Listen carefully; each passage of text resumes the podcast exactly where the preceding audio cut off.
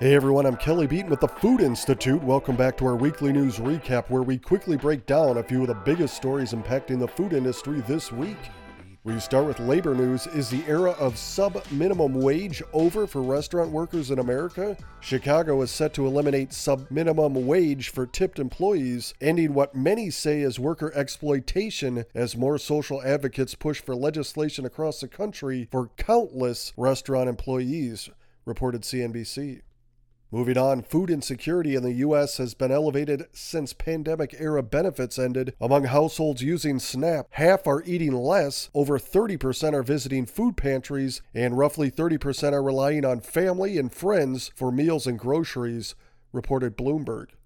In other news, opportunities abound in America for LATAM F&B companies. There are now 62 million Hispanics in the US with 1.9 trillion in spending power. That was a major topic discussed Monday during the Food Institute's inaugural LATAM Food Week.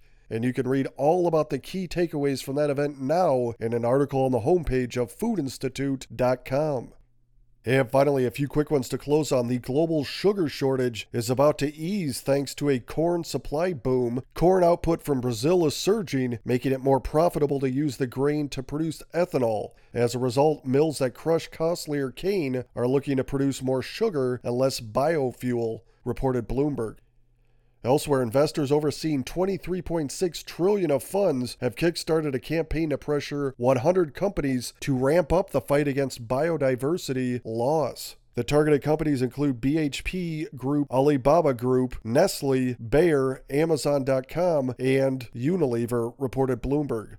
And lastly, nearly 7 million mothers and their children could lose the nutrition assistance they receive from the federal government if Congress fails to reach a deal this week to avert a government shutdown, according to the USDA, reported ABC News. Okay, that'll do it for now. That was your food industry news.